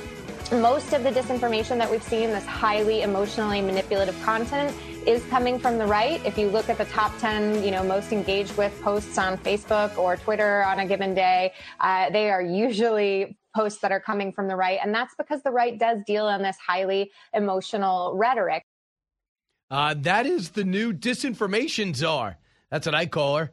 She's somebody who is uh, eight months pregnant and is taking over a position that will decide um, unilaterally or with a small cadre of people what's disinformation and what's not. And her judgment so far has been absolutely awful. I'll give you an example. She thought when it came to the laptop, it was Russian disinformation. I mean, you look at her resume, she's a specialist in Eastern European uh, history. She knows uh, the fingerprints of all this disinformation, uh, what is fake and what is not. But then if you look at what she was able to identify, she had it exactly wrong, very political. She says, on the laptop from hell. Biden notes 50 former uh, national security officials and five former CIA heads believe the laptop is Russian influence uh, and opposition research. Trump says Russia, Russia, Russia. She went on to tweet For those who believe that tweet is key to it, all my views is simply direct quote from the candidates through the final presidential debate. But you're the one with all the experience that should have enabled you to see through that, but you didn't because you're a political operative, and that is the key. And just to finish this off, uh, in terms of what we could be looking at, because this is all prompted, I believe, by the acquisition, possibly it looks like, of Elon Musk of uh, of Twitter, which could be happening. Officially, it's going to be a few months, but unofficially, he could start taking control, and I could do it by weeding a lot of people out. Here is the other cut that I want you to hear from Nina Jankowicz. This is November 2020 uh, number 12. I shudder to think about if free speech absolutists were taking over more platforms, what that would look like for the marginalized communities all around the world, which are already shouldering so much of this abuse, disproportionate amounts of this abuse. Are you nuts? Do, are you disadvantaged communities are be, are suffering because of disinformation? Uh, most of those disadvantaged communities are not looking at Russian disinformation. So what this committee is going to do, I don't know. I almost think it's such a stupid idea. I almost think it's a head fake. With me right now is uh, Janice Dean. Uh, you know, she's a weather forecaster extraordinaire. Has a few minutes here uh, before you start your weekend, which is mostly partying. Of course, always partying. Right. A rollicking good time. And you're referring to? This morning, you used. Talk about disinformation. Exactly. You used a word that I am very familiar with rollicking. And Stephen Ainsley thought it was a made up word, but you proved them wrong. I they said, Brian, it's frolicking, and I said, you don't say rollicking. They said, no, you don't say you don't say rollicking. You say frolicking. Yeah. You just forgot a letter. No, rollicking is better than frolicking. Because I rollick. but the problem is, rollick and frolic usually said in the same sentence. I like to rollick and frolic. Both at the I- same time? yeah. Well, Don't that's find that- confusing. Right. Right. So um, I I was vindicated, but for a while with this new program, I would have been under arrest for give telling America that rollicking was a word. You would have been And arrested then I would have that? been immediately released. Right. Under Word this new police. yes, the word police. This newest, I could be spreading disinformation that rollicking was a word. You're under arrest, sir. Come with me. I love the word rollicking, and I suggest that every day on Fox and Friends we have a new word uh, that might perplex some. Mm. You mean there might be doubtful, it might not be a word. Correct. Gotcha. Don't you think people would tune into that? No. And we could do it before the commercial. I'm bored break. already. I'm just, I would not pay. I don't want to come into the people- commercial to learn one new word. Can people uh, contact you right now and tell you that they would like to have a word of the day on Fox and Friends? No, this is security. You talking about just come upstairs and No. just what are you talking about? Well, they can email Allison and she can let us know that most of the audience Yeah. would like to know a new word of the what's day. your cell phone? can they can they call you? They, they can. They But can? Not likely to answer, but they can call. okay, that's fine. That reminds me, you know how hard it is to get a human being on the phone these days? I mean, worse than ever. I'm, if you want to get hold of a person to talk about flight changes or Right. flight delays, that will put you in a queue uh, of at least two hours to get to a person. I tried to make an MRI appointment uh, which is something I do on a yearly basis. I have multiple sclerosis. People know that. And so I have to make sure that I have no new lesions on my brain. It's an important thing I have to do. I could not get in touch with a real person for a week. We were playing telephone tag. So I finally ended up calling the number and just pressing a bunch of a bunch of numbers and saying representative, representative, representative. Finally got somebody who was mad that they had to answer the phone to make an appointment for a really important procedure. It's unbelievable. You know, Yeah. can I recommend something? What? You get your own MRI at home. A new, my own MRI machine. Yes. You know that Stony Brook wa- was the school that came up with the MRI machine here in New York? Did not know that. Yeah, it's true. It's an affordable school located on the east end of Long Yes, Island. maybe they have MRI machines. Then maybe now that I've with- given them a shout out. Right. Maybe they'll give you. They'll have an extra. Maybe I'm sorry, I'm using this as sort of a, a complaining Right. place. So let's talk about what's happening in New York politics because Yes. so oftentimes New York sets the tone for the rest of the country. This is uh, happening again. So what happens is when you're the governor in power and your legislator in power in your state, you try to draw the lines, uh, the gerrymander lines, uh, that's most beneficial for your party. It's always been the case. But if you do it so severely, it comes out unconstitutional. In North Carolina, they got reprimanded. They had to go redo it again. Same thing with Ohio and one other state. But now New York had was so insane the way they drew their uh, battle lines that they have to go back to the drawing board.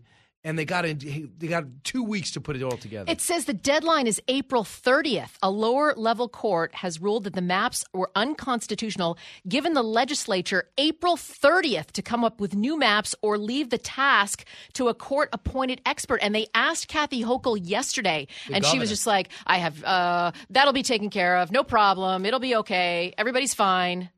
Yeah, so the Dems were hoping for at least the old lines now. The GOP is hoping for a better divide. We know the we uh, New York lost seats because a lot of people left the state. Uh, some candidates don't know if they'll even have a district to run in. That's crazy. Yeah, well, I mean that's what that's what happens. I mean that that's what happened to um, um, Kinzinger, Adam Kinzinger, in uh, no, Illinois. They lost so many people that they ba- basically drew out his district. Right. So when he had he had to go run somebody else's district, you know he wouldn't have won. Uh, the new map may uh, uh, has to be done by May 16th, finalized by the 20th. And with reason why this is a national story, it could decide the balance of power in the House. Of course. Right. So there's only five seats, and if the Democrats feel as though if they could have some type of good news and redraw these these states in the right did. way, They did. They went and drew the maps. So that means the primaries could be on a different day in a different month.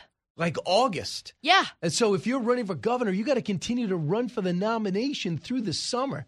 But I mean, in New York, Zeldin's going to get it, right? Well, I I have no knowledge on this, but it do, does seem it does seem that he is probably going to be. He's up by like 20, 30 points. I mean, how much more divided are you going to be? Do you think Rudy Giuliani uh, stumping for Andrew is helping? Uh, well, maybe. I mean, I, that's why I think that uh, all of these candidates could should have a, a shot at it. Don't you agree? Yeah, but not a not a six month shot because then when by the Kathy Hochul's got a machine supporting her, mm-hmm. even though she's made a series of bad decisions. Number one, threw out all these obligations to pensions that kept the budget somewhat in order. Number two, I'm all for the Buffalo Bills, but you should have consulted someone before you gave them six hundred million dollars Yeah. of taxpayer money. Yeah, I, I think people are really mad, And and, it should have been on a ballot. They should have taxpayers Yeah. should have had a say in this, and she just went ahead and did it. And it looks like her own family, her own husband, is going to benefit from this. He's like a concession ga- I sta- did not stand know guy. that. He's- Yeah, he uh, he works for a concession stand company, which obviously is benefited by these big stadiums. So we'll we'll see what happens there. But what is happening with Governor Cuomo, who's fancying some type of comeback? He keeps missing deadlines. He's got a ton of money.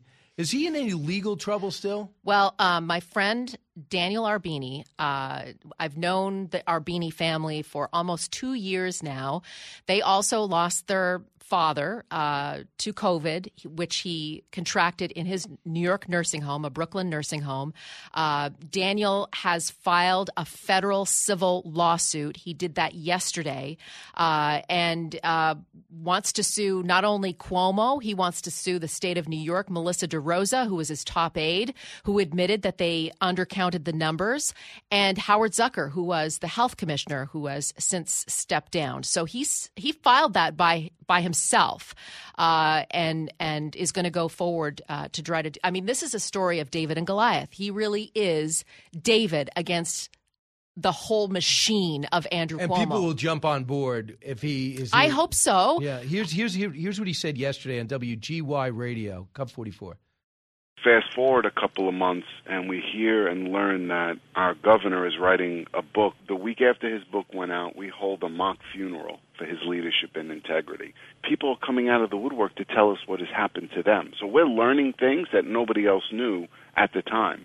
But we met a lot of other, what we call COVID orphans. We met Janice Dean at, at that event and got close to her after what her in-laws went through. Our dear friend from that we grew up with around the corner lost both his parents to COVID in the nursing home. His mother got it in the nursing home. The father was visiting the mother. He got it. They both died in a week. Hmm. So that's why he's taking on, and there's no apology, there's no acknowledgement. Nothing. What other states did the same thing? Well, New Michigan? Jersey, New Jersey, and by the way, New Jersey paid 30, 53 million over COVID deaths at a veterans home. They did that. They settled that just a few months ago.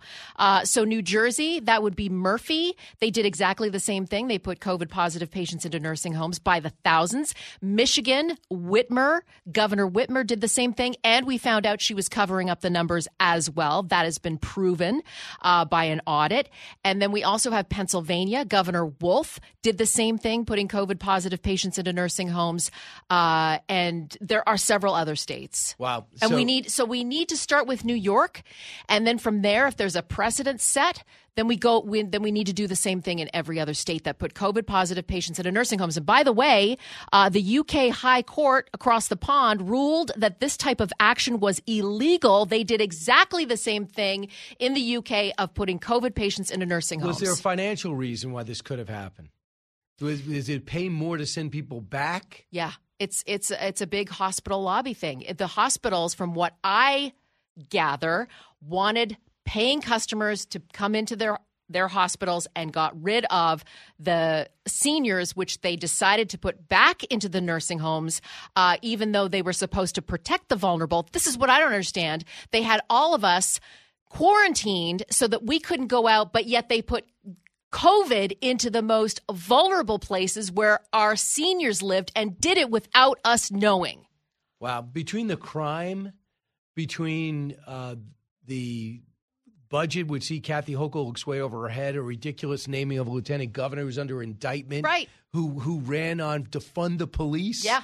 So between all this, do you think that there's a sense that a Republican has a shot? Because I saw one Lee Zeldin poll; he was up a point against Hochul. I think if if there's ever a time for a different party in New York State, it's now. So, do, Wilson, one more thing for Arbeeny. Do you remember Trump and Cuomo were just fighting nonstop, and then they get along, then they wouldn't? So, what do you need? Because I need ventilators, and I need to play. I need to make my makeshift hospitals. They ignored Good Samaritan's purse that opened up in Central Park. Yep. And then they converted the Javits Center to a yes. big hospital. Spent, uh, I mean, millions of dollars doing that. And here's what Arbeeny said. Cut forty-five. Governor Cuomo had at his disposal, thanks to President Trump, 2,000 beds besides Samaritan's Purse 135 beds extra in New York City to be used by anybody and everybody.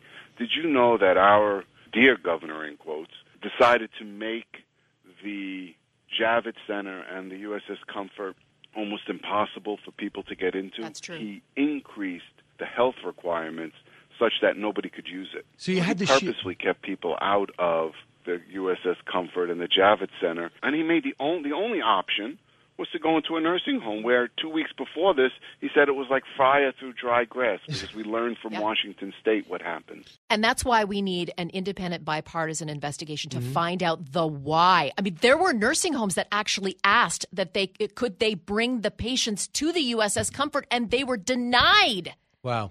Uh, when we come back, we're going to find if there's uh, more to know. Uh, Janice Dean's here for a little while longer. You're listening Are there to. snacks? Hmm. I don't have that type of budget. This is radio. I mean, TV. You have someone who comes in at eight fifty when our show's just about over, two hour and fifty minutes in, and give us snacks I might not be here after the break. because. I need to eat. Back in a moment. Learning something new every day on the Brian Kilmeade Show.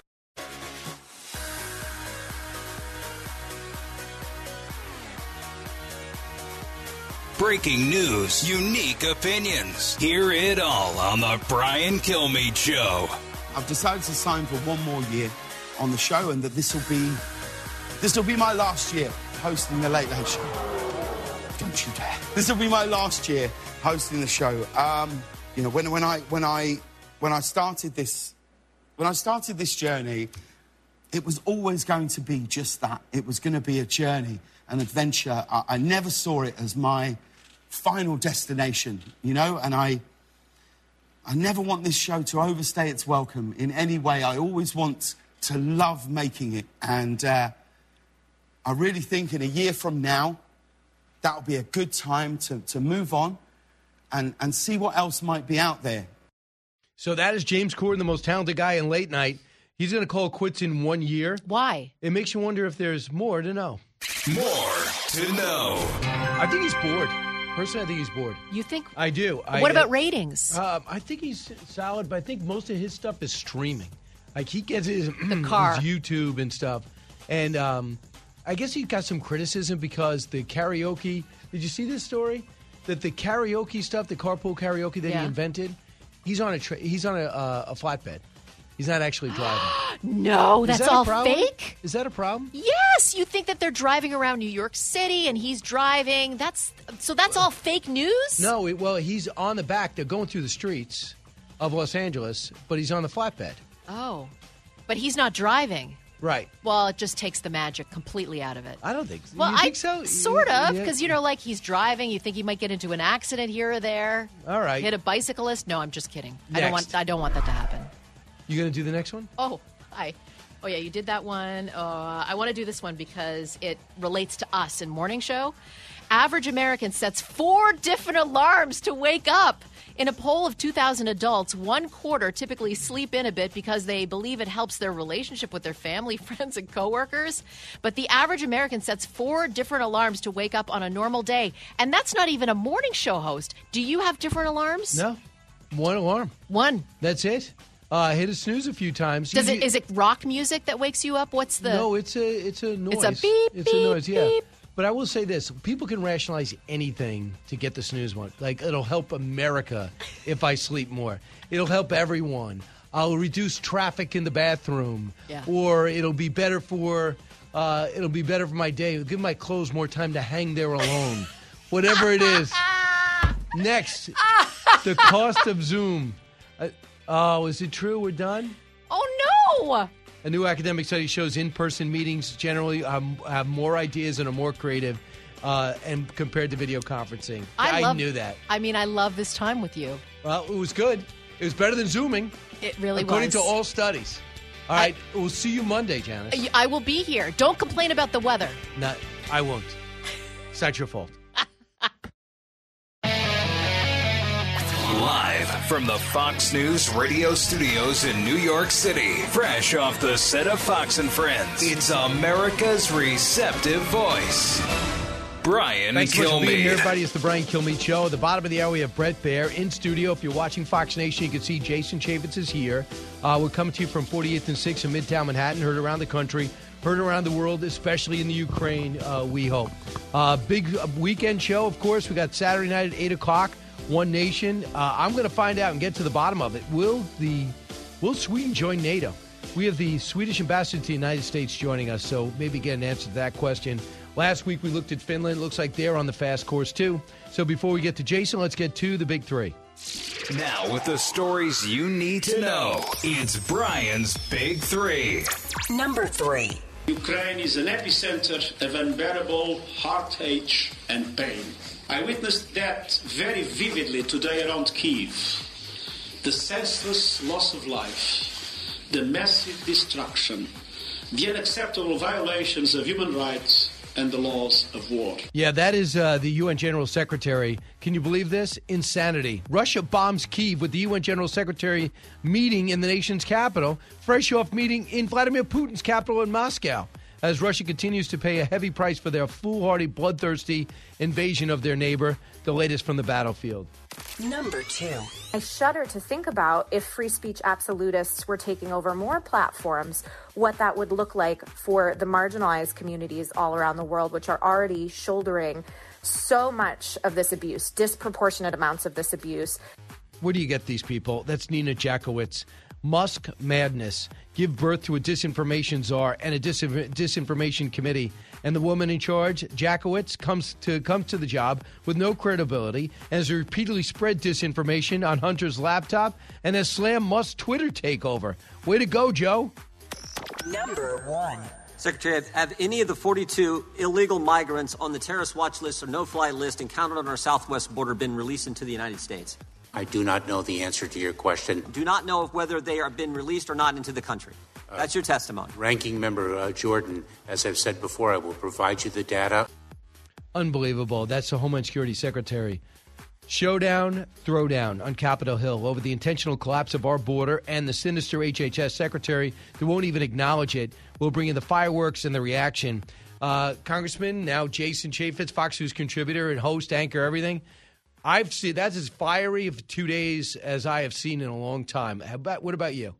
Um, there is nothing that can justify the positions of Secretary Mayorkas. First of all, shame on the 56 senators who voted to confirm him, including six Republicans. Every one of them should uh, have to answer this. Mayorkas was integrally involved with the Obama administration. He is not taking on radically new positions. He's just regurgitating what he did in the Obama administration. Jeh. Johnson was much better, wasn't he? Oh, he was. He was much more competent. Mayorkas is, has been a political clown. He was reprimanded by the inspector general uh, for giving political favors out for visas.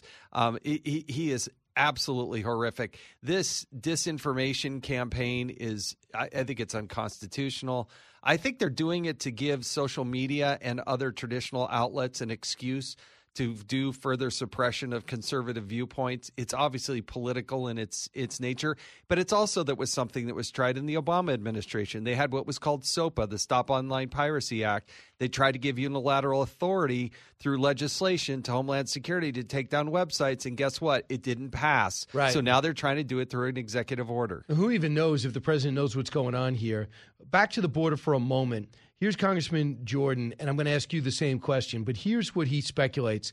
The border is so porous, it's handled so terribly. They've defanged ICE, they've diminished the Border Patrol. The only thing they cared about is when those horse Border Patrol agents evidently were doing something inappropriate to the Haitians, which turned out not to be true. Cut five. We have a Secretary of Homeland Security who is intentionally, deliberately, in a premeditated fashion, executing a plan, his words, executing a plan to overwhelm our country with millions and millions of illegal migrants. executing a plan that causes all kinds of harm to people who make the journey, re- executing a plan that results in record levels of fentanyl and other drugs entering our nation, executing a plan that stresses our border agents, stresses our education and healthcare system, stresses our nation. Any hyperbole all there? done intentionally. It, it, it's 100% correct. It is. Is it intentional? Like, why would someone want to fail this bad, or are they failing? It is intentional because the border was becoming increasingly secure until day one of the Biden Harris administration.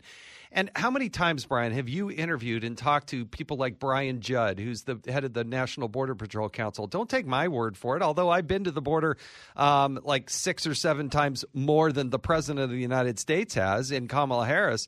Uh, talk to the border patrol agents, the ICE officers, how overwhelmed and how the policies of this administration are not allowing them to do their job and they're doing the catch and release. The number one job of the Secretary of Homeland Security. The whole reason the agency was created was to protect the ha- homeland from terrorists, not some Twitter person, but from terrorists. And he doesn't know off the top of his head how many terrorists are in the United States and how many were released. I think he actually does know that number.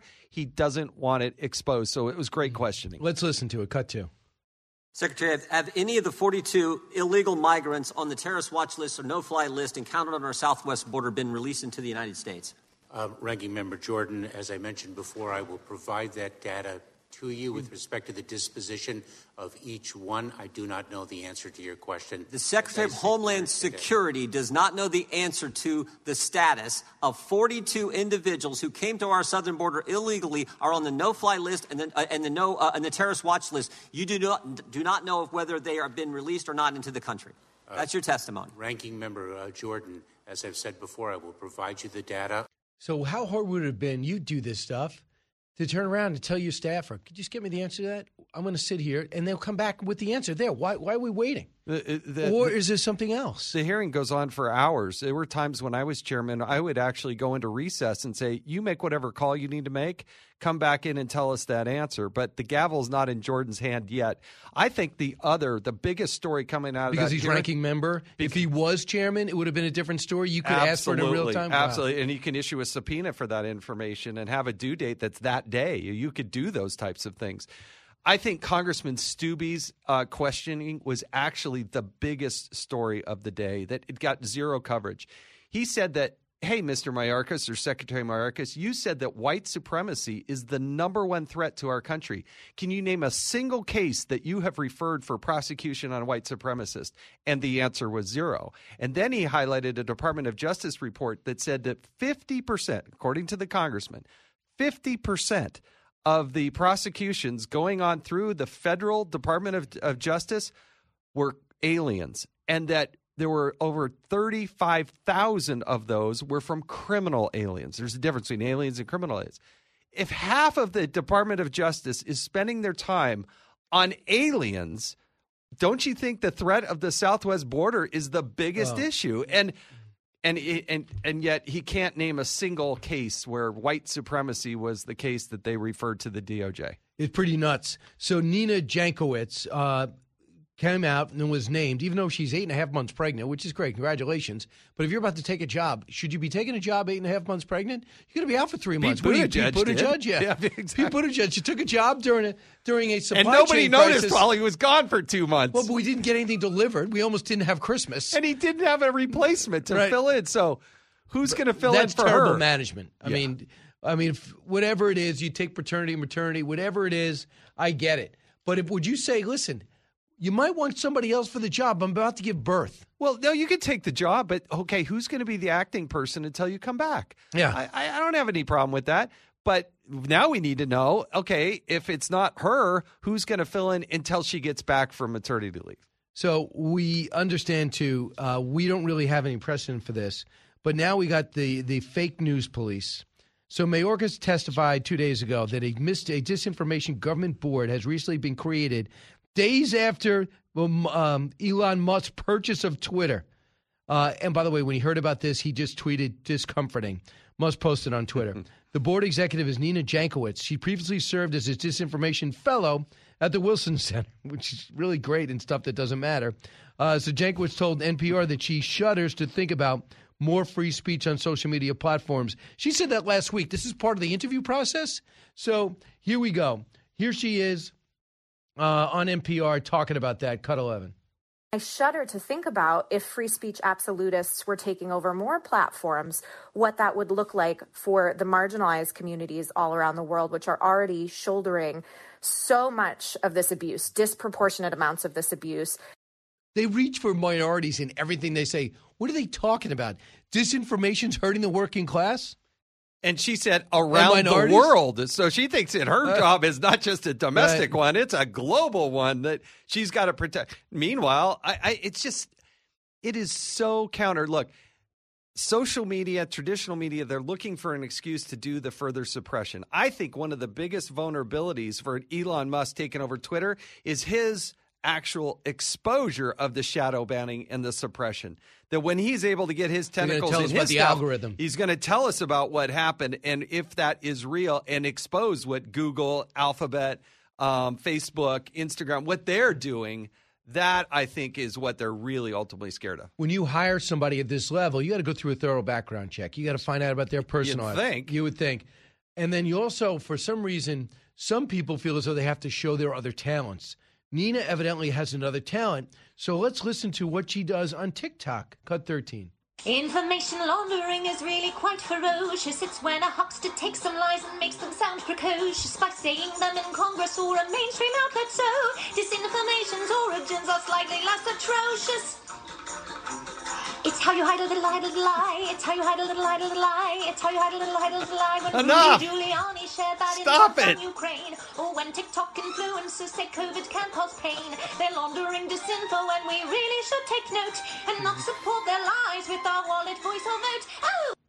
Oh my god! Do you believe this? I look. We're listening to it on radio. Can you imagine how bad it is with video. Well, no, I've seen it on video. Uh, it's pretty amazing. So we found that TikTok. Do you think that Joe Biden say, "Listen, you're pretty good, but I need to"? Can you sing? And did you think Sing he and dance for me. I need to know you could do more because we have parties, we have get-togethers. I'd like to know my disinformation director is um, can do more than one thing. Uh, and that is to spot disinformation, which she's not good at because she missed the laptop being authentic. Uh, she also said Christopher Steele has, gives a great speech on fake news. So this is unbelievable. And Mayorkas couldn't answer the question. So if there's misinformation from the government that's put out about COVID, is that fall in the realm? And of course, Mayorkas punted on that one. Right. So you want to hear that? So I know you like different testimony than we've pulled. So I'm sure our show let you down, Jason. But here is Congressman Jim Jordan asking the questions. Now that you got this fake news bureau, uh, what are we going to do about this? Cut 14. When the head of the CDC, Ms. Walensky, said that the vaccinated can't get the virus, did that undermine trust in government? Dr. Fauci, when he said the virus didn't come from a lab, did that undermine trust in government? How about when 51 former Intel officials told us that the Hunter Biden story was had all the earmarks of Russian misinformation? Will that be something that this governance board that you just formed, will you be looking into that? Uh, uh, Congressman, um, the Disinformation Board uh, addresses uh, disinformation that imperils the safety um, uh, and security uh, of our homeland. And one of the primary areas that we are focused on is the dissemination of disinformation and its potential. Oh, my goodness. Talk about saying nothing. The guy's a professional at testifying. That's why Mayorkas is the Secretary of Homeland Security. It isn't You because think of he looked good? competence. Huh? I thought he looked terrible. Oh, it's awful. Right, I mean, but I thought he, I thought he did terrible. There were people that are good. Like with everything in Christopher Wray, he doesn't crack. He's like a like a stone. Like, you know, we just saw William Barr. William Barr, you couldn't read him. This guy was falling apart. To me, he looked like he was because he's trying to sell something that is fundamentally false and counter to the core values of the United States of America. There's nothing worse going on than the way Homeland Security is operating. Secret Service is the responsibility. That's fallen apart. You've seen the problems that they're having there. Homeland Security, in terms of, of ICE and uh, the Border Patrol, that's not working. I mean, what does he actually point to that is working well? Maybe, perhaps the Coast Guard, but I, I don't know. He's We don't got know. nothing- he's got no success to point to. We have to pull some of the Coast Guard in and say, could you come to shore? How's it going? You know, that's about it because we can't get to them. So listen, uh, Jason, stick around for a couple more minutes. We got. Uh, we want to talk a little bit about the war in Ukraine, and then what are you promoting? Are you in and around here? You have a big speech coming up. No, I'm just here to support My friend Brian Kilmeade. Is he really I'm, I've actually brought my wife on this trip, so this is Right, this is one. great. Yeah. So you're not sacrificing anything. No. You have your family on the road. Yeah. So when we, uh, because your, your grandchildren, uh, your all your kids don't travel with you, right? No, not on this trip. I got four. I got Oh, four grandkids. Wow, that's unbelievable. I'm getting older. Uh, but you still look young. When we come back, uh, we're going to take we're going to talk Jason a little bit more, and then Bret Baier at the bottom of the hour. See if, if he has anything interesting to say. Back in a moment. Educating, entertaining, enlightening. You're with Brian Kilmeade.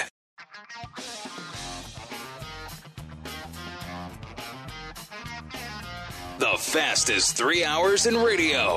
You're with Brian Kilmeade. This morning, President Biden has sent Congress his request for $33 billion in emergency funding to support the Ukrainian people. This is a big but critically necessary package. I will make sure the Senate prioritizes this important funding package so we can get help to the Ukrainian people fast. ASAP. $33 billion. The president asked for it. Schumer's going to push it. Will it be stopped? Uh, Congressman Jason Chaffetz in studio, Fox News contributor. Jason, what do you think? Uh, I think we're about 90 days behind the, the supplies that should have been flowing into Ukraine. I think they should have been done before the invasion. Once it started, look, logistically, the United States of America is second to none. We are the best in the world if we had the things. political will Yeah. to do things. But boy, we're still slow. And don't blame Congress for the appropriations were there, the weapons were there. The administration has just been super slow. How unbelievable is it that China, according to the Wall Street Journal today, is going to level off their purchase of uh, Russian oil, and but they're going to buy it from Iran. Not great, but that's unbelievable. And Germany is well on its way to getting off oil and gas from Russia. We thought that was going to be uh, take forever. We we doubted their uh, their focus on doing it, but it, it's happening. This is pretty amazing. That funds the war machine. I think there was this political perception that Russia would roll in and win this thing in a matter of days or maybe a couple of weeks. But now that we're much further into it, Russia ultimately is going to be a loser. They're going to be in a protracted war. And I think China and Germany are saying, ah, we got to get out of this. Gordon Chang uh, has a great op ed out. I think it's in Newsweek. And he talks about China's biggest threat to them, according to President Xi, is decoupling. If they don't have relationships with other parts of the world for good, solid trading partners, then their economy collapses. And so they're decoupling and they're recognizing that Russia, that they're a poor nation and they're losing this war, and it, it's not worth giving up instead of the relationship with the, the United States. So I want uh, General Keane says, "Don't give." Vladimir Putin has not given up on taking Kiev still, Oh, yeah. And then bombing and shoot, like sending rockets into Kiev with the UN General Secretary there, and then denying Bulgaria and Poland uh, their natural gas, forcing them to do what maybe they were going to slowly do, but do it right away. These are bad moves on the surface. I don't. I don't see these being. I don't care if you if you agree with Russia or not, but these are bad moves for them.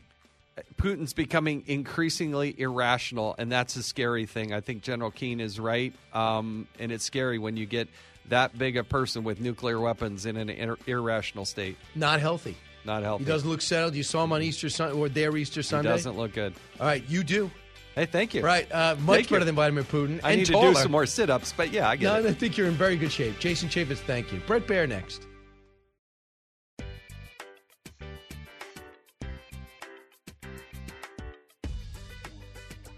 The talk show that's getting you talking. You're with Brian Kilmeade. We inherited a broken and dismantled system that is already under strain. It is not built to manage the current levels and types of migratory flows.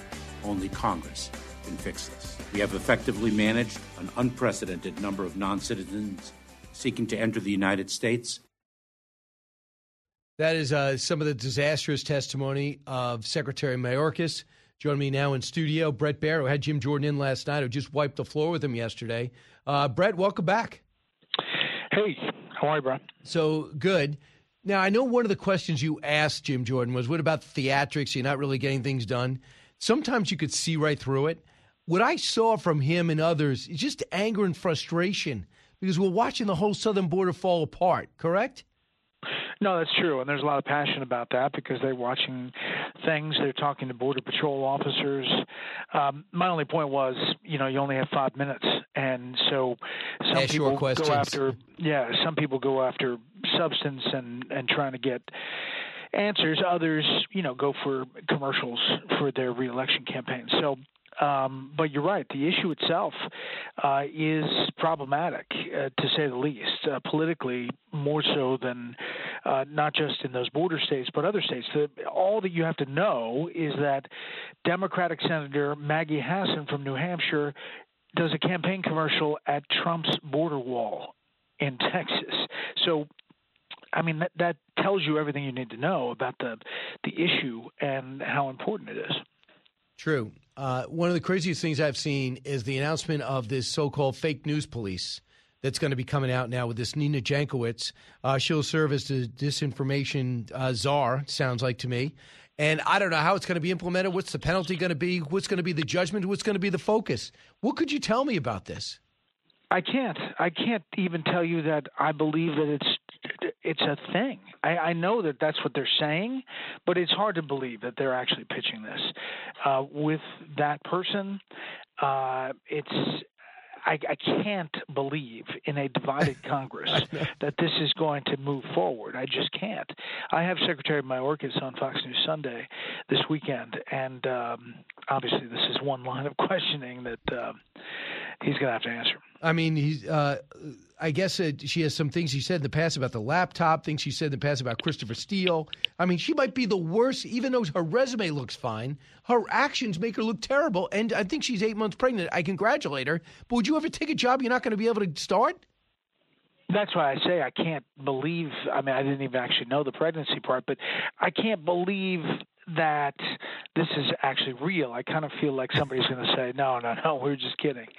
Um, but so far they're not. And listen, you look at some of those issues, whether it's the Hunter laptop, whether it's the Wuhan lab, whether it's other things that actually were called uh, conspiracies and uh, we couldn't put them out on Facebook or Twitter, uh, and then months later turn out to be what people are talking about. So uh, this doesn't seem like it uh, is going to go far. So that would be one thing. I thought it was pretty good hypothetical that Jim Jordan threw out at at him at uh, Mayorkas. Here's uh, here's an example of let's see if uh, the if the crackdown will take place even against the Biden administration. Cut 14. When the head of the CDC, Ms. Walensky, said that the vaccinated can't get the virus, did that undermine trust in government? Dr. Fauci, when he said the virus didn't come from a lab, did that undermine trust in government? How about when 51 former Intel officials told us that the Hunter Biden story was had all the earmarks of Russian misinformation? Will that be something that this governance board that you just formed, will you be looking into that? Uh, uh, Congressman, um, the disinformation board uh, addresses uh, disinformation that imperils the safety um, uh, and security uh, of our homeland. And one of the primary areas that we are focused on is the dissemination of disinformation and its potential. Yeah, I guess the answer is yes, because the CDC did give under misinformation, right? I mean, what about the, the every time you got a, uh, at a account suspended by Twitter when you uh, said, I believe the the virus came from a lab in China? Uh, you mm-hmm. got suspended. So I guess are these people going to be jailed? How about um, the masks early on? Whether it was the CDC saying you didn't need a mask, or later on saying the efficacy of masks, and then coming out later and saying, well, in reality, it doesn't really work. Um, in essence, you know, depending on the mask you wear. I mean, whatever. All of the different iterations of the mask issue from beginning throughout, and the evolution of that, it's just um, bizarre to think that this is the answer and I I can't believe that this is just not a shiny thing to focus on for uh, the right. I don't know the purpose of why this is being launched right now, other than it takes attention away from something else. I, I don't know.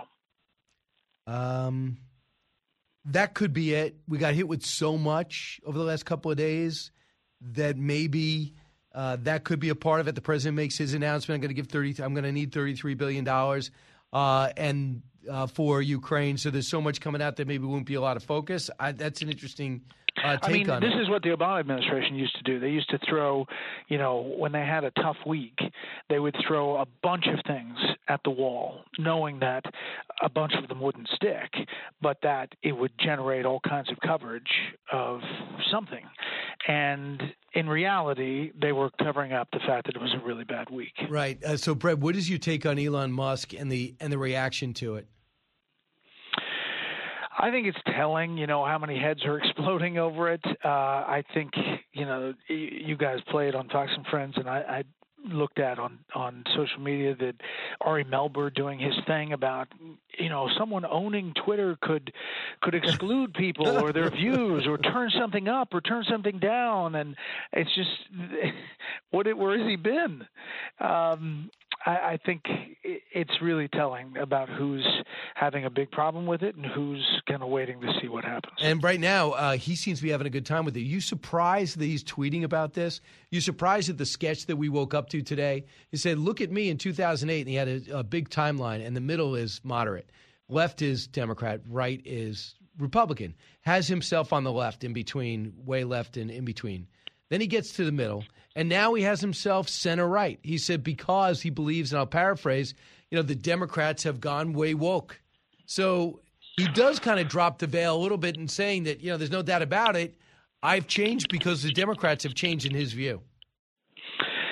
Yeah, and I think his big thing is trolling people. I, I to, for but for billions of dollars to troll, uh, I wonder, you know, on the business side, how he's going to put all this together. I mean, he is the richest man in the world, but it's it's on paper, and you got to have, you know, the the money to make it stick. I I do think that the Bezos tweet about, you know, how much investment China has in Tesla and how he's beholden to China, he kind of walked it back a little bit, but it, I bet you start seeing some of that, like concerns about Elon Musk's ties to China and what that means for freedom of speech uh, from critics. Right. And I, I think, you know, it, all of this talk about regulation surprisingly is coming, not so surprisingly, after he buys Twitter. Right. Uh, so we'll see what happens because we know Tesla lost a lot of money originally, but I don't think he's concerned about money and wealth. Uh, if you read, uh, look back at his timeline, I mean, he almost lost everything a few times. He could be retiring on some island and own the island, but he wants, you know, he wants to be in the arena. Talk about in the arena. Let's talk about what's happening in Ukraine. The $33 billion that they're requesting, I imagine, unless it's tied to something the Dem- Democrat uh, Republicans can't stomach, uh, they're going to get it. Listen to what Jack Keane told me today, though, uh, for those people who think Ukraine has won. Cut 31. I think we should still remind ourselves while the fight is taking place in the South, and it's going to be a very intense fight as these forces join, that Putin, I don't believe for a minute, has given up completely on toppling the entire country.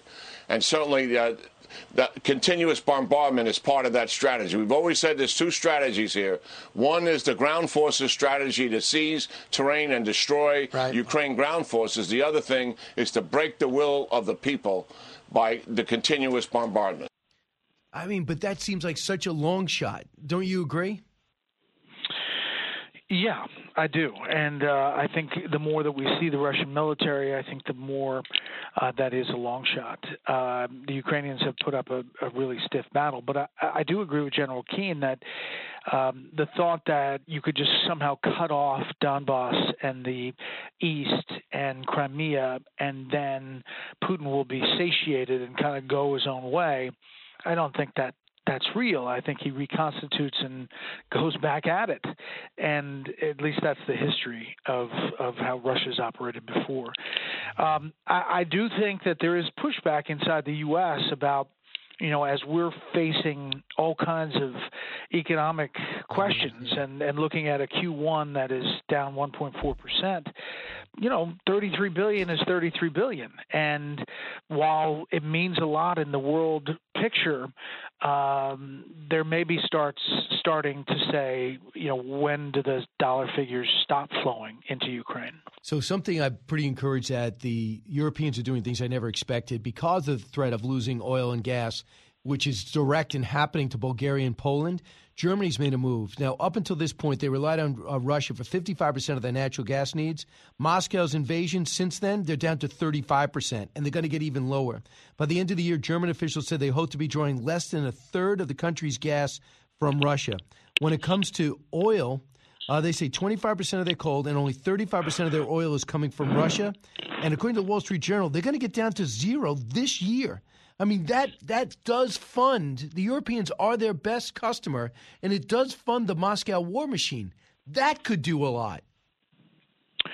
Yeah, it really could. I mean, that's the biggest the biggest thing. If you really want to hit Russia, you would sanction in oil and gas and actually have effective sanctions. I mean, some of the sanctions against that and and dealing with those banks don't kick in till mid June, uh, and others are full of holes for the Russians to continue to sell oil, which they're doing. Gazprom is making more money now than it did at the beginning of the war.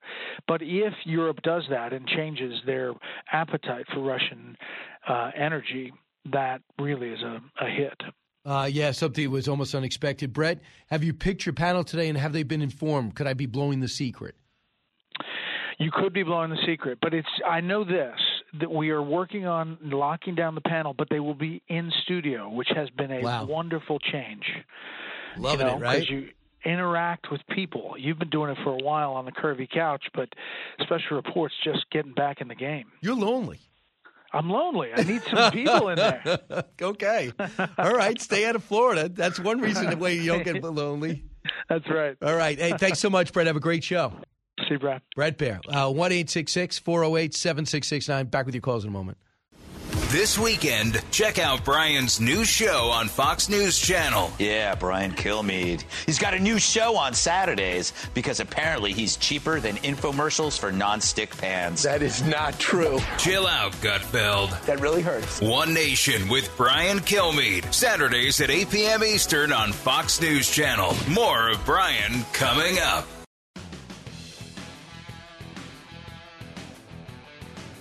He's so busy, he'll make your head spin.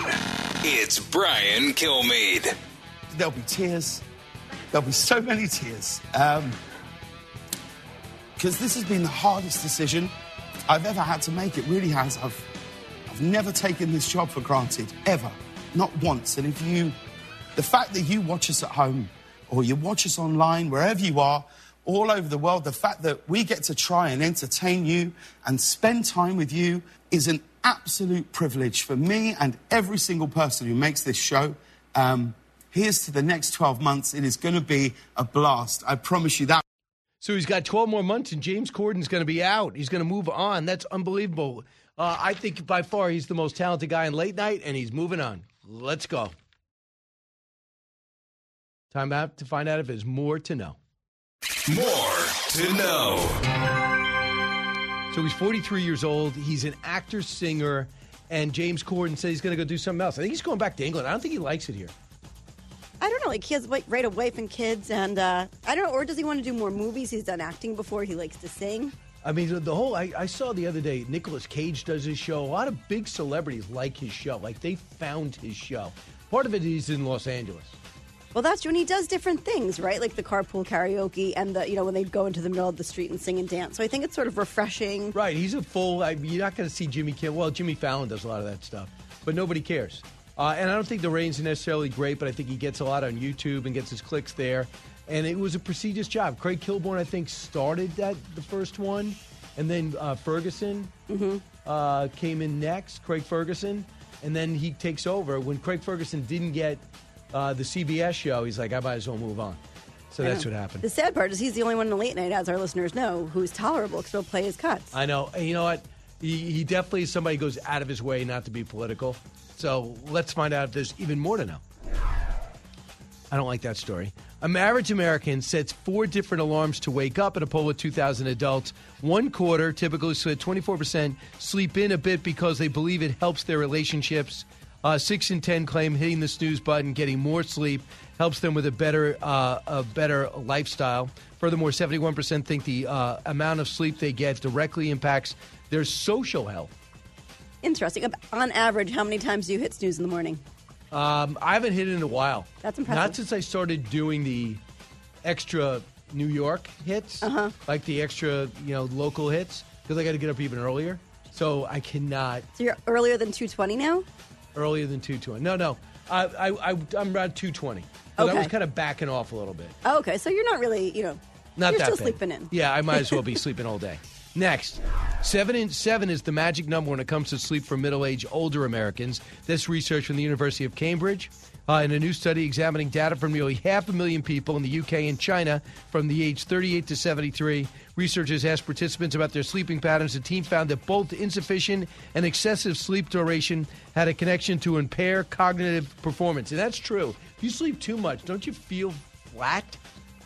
A little flat, but I think seven hours for you would be sleeping too much. Oh, that would be. I'd get up. In, I'd get up in physical pain. Next, Tropicana is unveiling a cereal meant to be eaten with orange juice.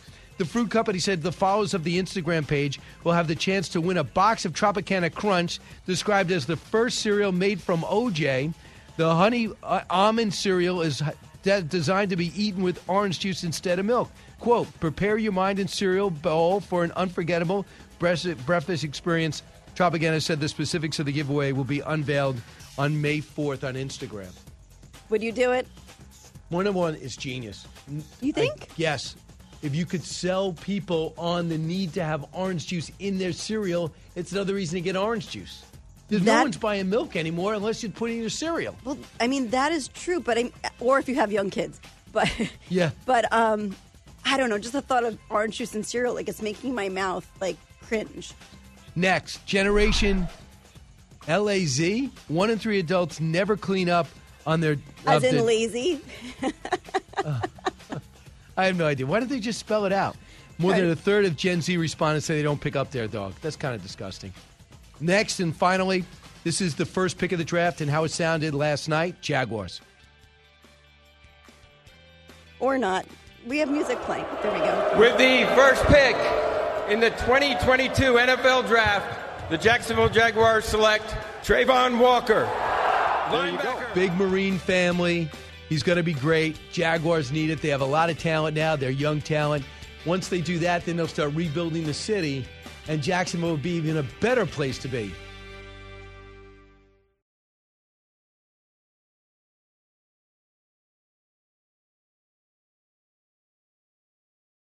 The Will Cain Show is now dropping five episodes a week. Join Fox and Friends weekend host Will Cain as he tackles the latest headlines from his unique perspective, along with thought provoking interviews with leading figures and live calls from viewers and listeners. Listen wherever you download your favorite podcasts. Listen to the show ad free on Fox News Podcast Plus, on Apple Podcast, Amazon Music with your Prime membership, or subscribe wherever you get your podcasts.